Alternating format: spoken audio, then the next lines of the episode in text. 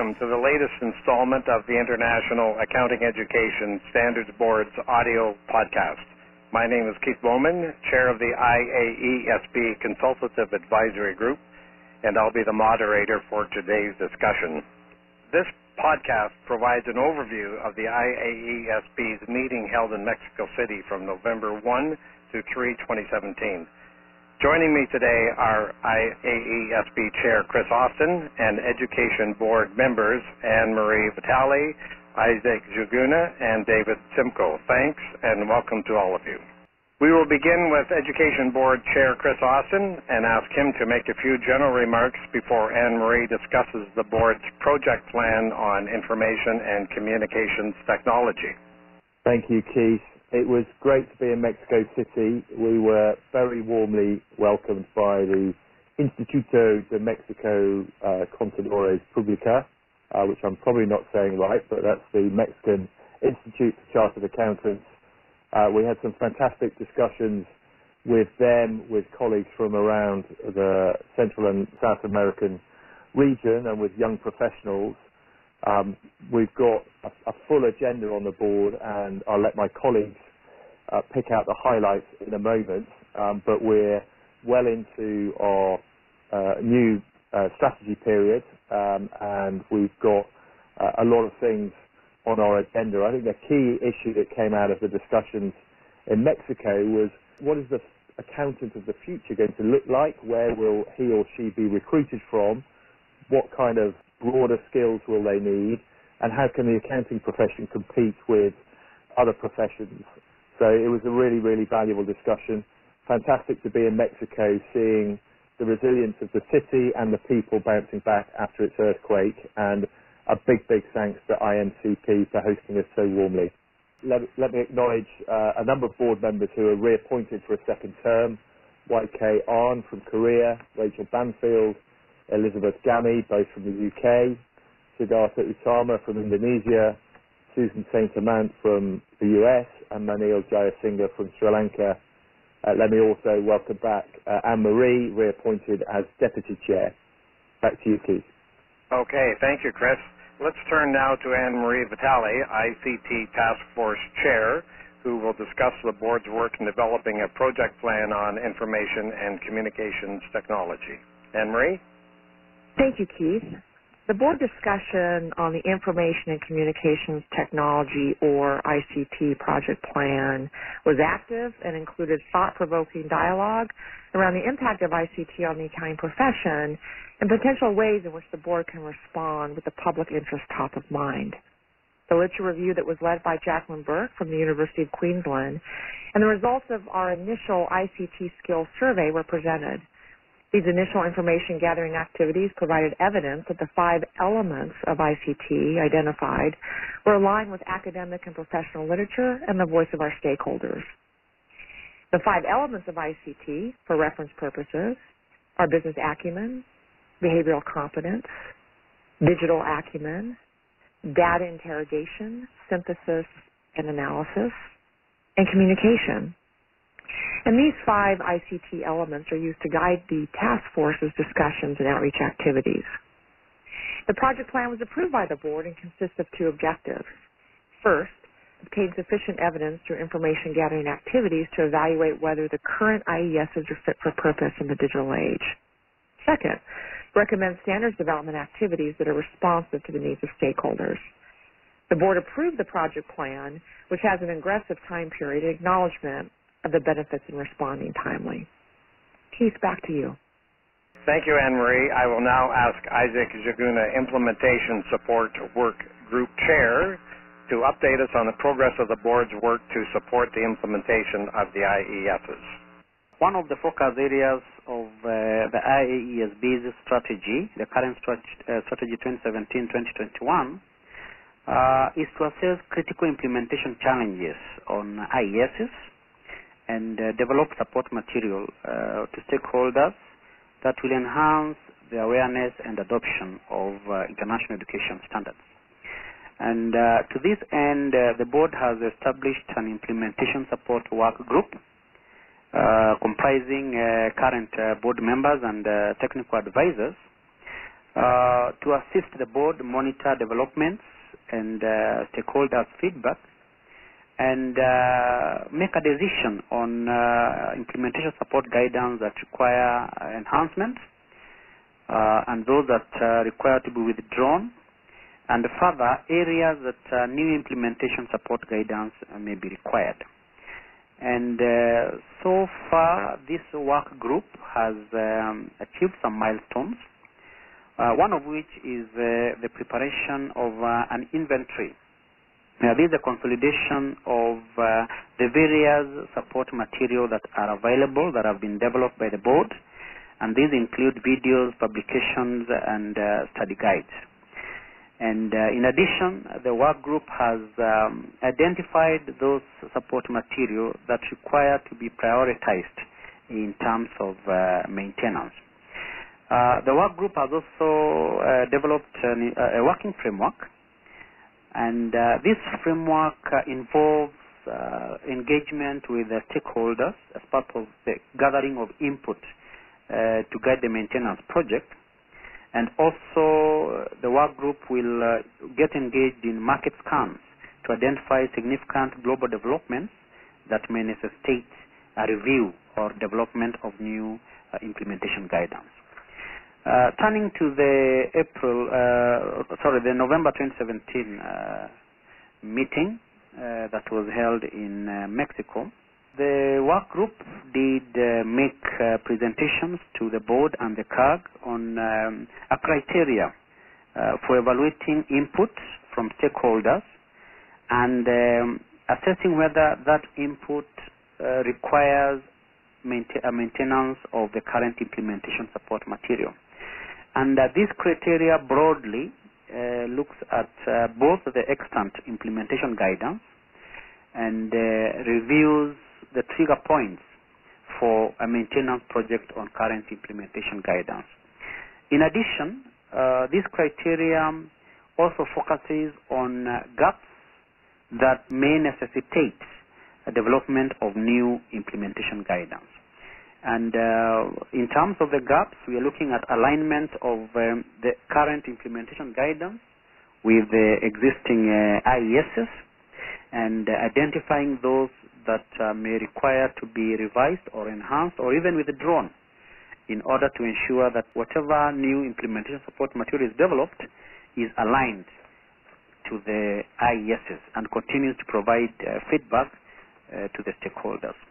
In terms of uh, this project, the maintenance project, the implementation support work group will uh, also be able to engage uh, other professionals from various parts of the world on an ad hoc basis, on a project-to-project basis, as uh, ad hoc members of uh, the work group to assist and provide uh, further guidance and um, guide us in terms of the feedback from various parts of the world so that whatever implementation guidance is globally uh, accepted and uh, of use to our wide uh, stakeholders.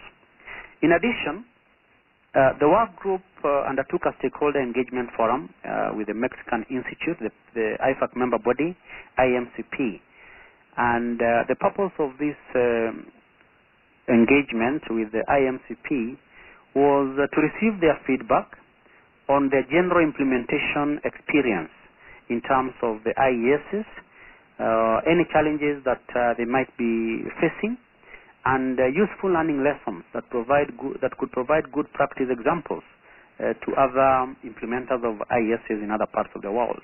And uh, we did identify some very good uh, experiences in terms of uh, even the development of uh, an enhanced code of ethics that includes requirements for trainers on ethics and also penalties for unethical behavior. Uh, they also pointed out uh, a few challenges, particularly in terms of assessment of learning outcomes for IES 4, uh, which are basically on behavioral competencies covering professional skepticism, ethics, and attitudes. And that is something that uh, we shall be compiling a report and advising the board in the April 2018 meeting in uh, Nairobi. In addition, uh, we did present a report on um, web analytics data that we received from the IFAC communications group giving an overview of uh, stakeholder interest and access to implementation guidance that is available on the website. And uh, this indeed, uh, the data confirmed that stakeholders are indeed uh, they value the implementation guidance based on the hits across board. And uh, we also identified some implementation guidance that were more popular uh, to our stakeholders. So we are analyzing this data deeper to identify who are our main uh, users, uh, their reasons for accessing particular implementation support material, and why some implementation support material may not be very popular in which case we might need to review their usefulness.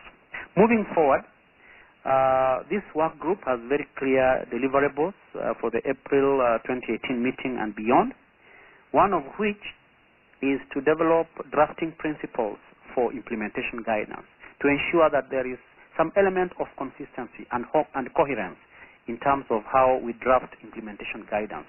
Uh, secondly, uh, the work group is continuing with some um, informal stakeholder engagements in various parts of the world.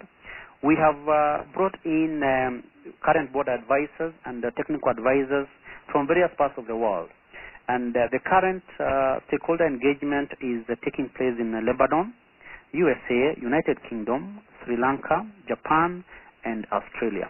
And the main purpose of this engagement, which is taking place between now and March next year, is to just get a feel of the experiences of uh, the implementers of the IESs in those respective countries, any uh, uh, guiding or good practice examples that we can learn and advise the other PAOs, and also implementation challenges that the board may need to address through enhancement of current implementation guidance. Finally, we shall also be looking at the further web analytics, as I've just mentioned, um, to try and gauge who are our main users of this uh, guidance material uh, in terms of their diversity and isolate any implementation support material that not, may not be very, very useful uh, to our stakeholders out there. Then we also mentioned that uh, in terms of prioritizing our work and uh, the implementation support material that's required to be withdrawn, we have, uh, as part of the work group deliverables, embarked on a project to uh, assess the usefulness and relevance of certain key implementation guidance material, particularly uh, th those that relate to IES 4, and see whether there are gaps that need to be addressed, for instance, in assessment of learning outcomes for professional ethics. And uh, we shall give a comprehensive report to the board come the April uh, 2018 uh, meeting. Thank you very much. Thank you for that update, Isaac. Next, I'll ask IAESB member David Simcoe to share with us the latest news on the project to improve the application of professional skepticism. Dave? Thank you, Keith. Um, the board started off their discussion reflecting on some of the key observations coming out of a literature review uh, effort that was completed by Dr. Sri Ramamoorti from the University of Dayton and Dr. Audrey Gramling from Colorado State University. Uh, this informed the board's discussion on the most important skills and competencies contributing to the exercise of professional skepticism, as well as providing some recommendations as to where we might go from here. In addition, we had feedback from two surveys that had been completed and summarized at that point. One from the Public Accounting in Business Committee and oh, Professional Accountants in Business Committee, and the second from the Global Accounting Alliance Education Directors. And as a result of uh, this outreach that we had were able to share during the meeting, the board identified four areas of activities going forward.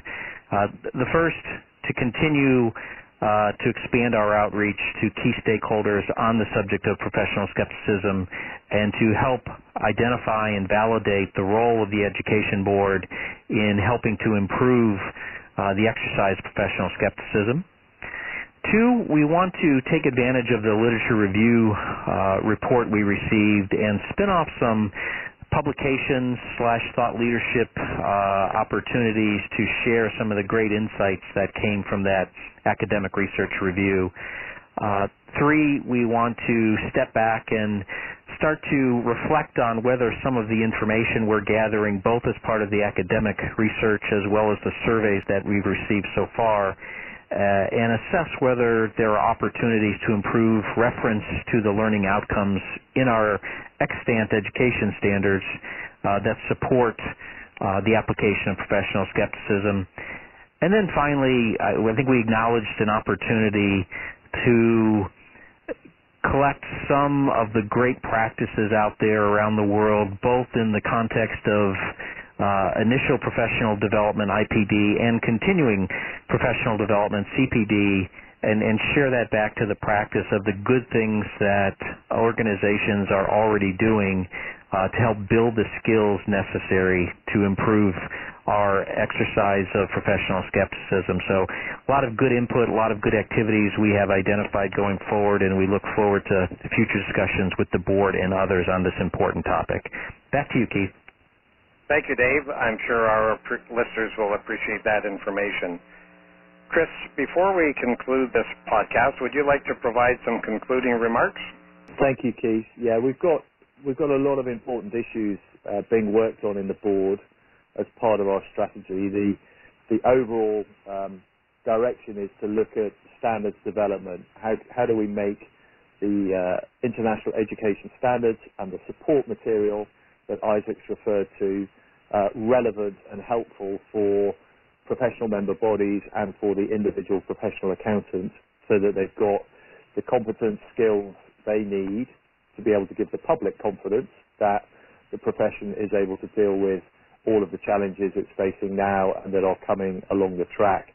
Central to how we do this um, is our creative approach to stakeholder engagement and communications.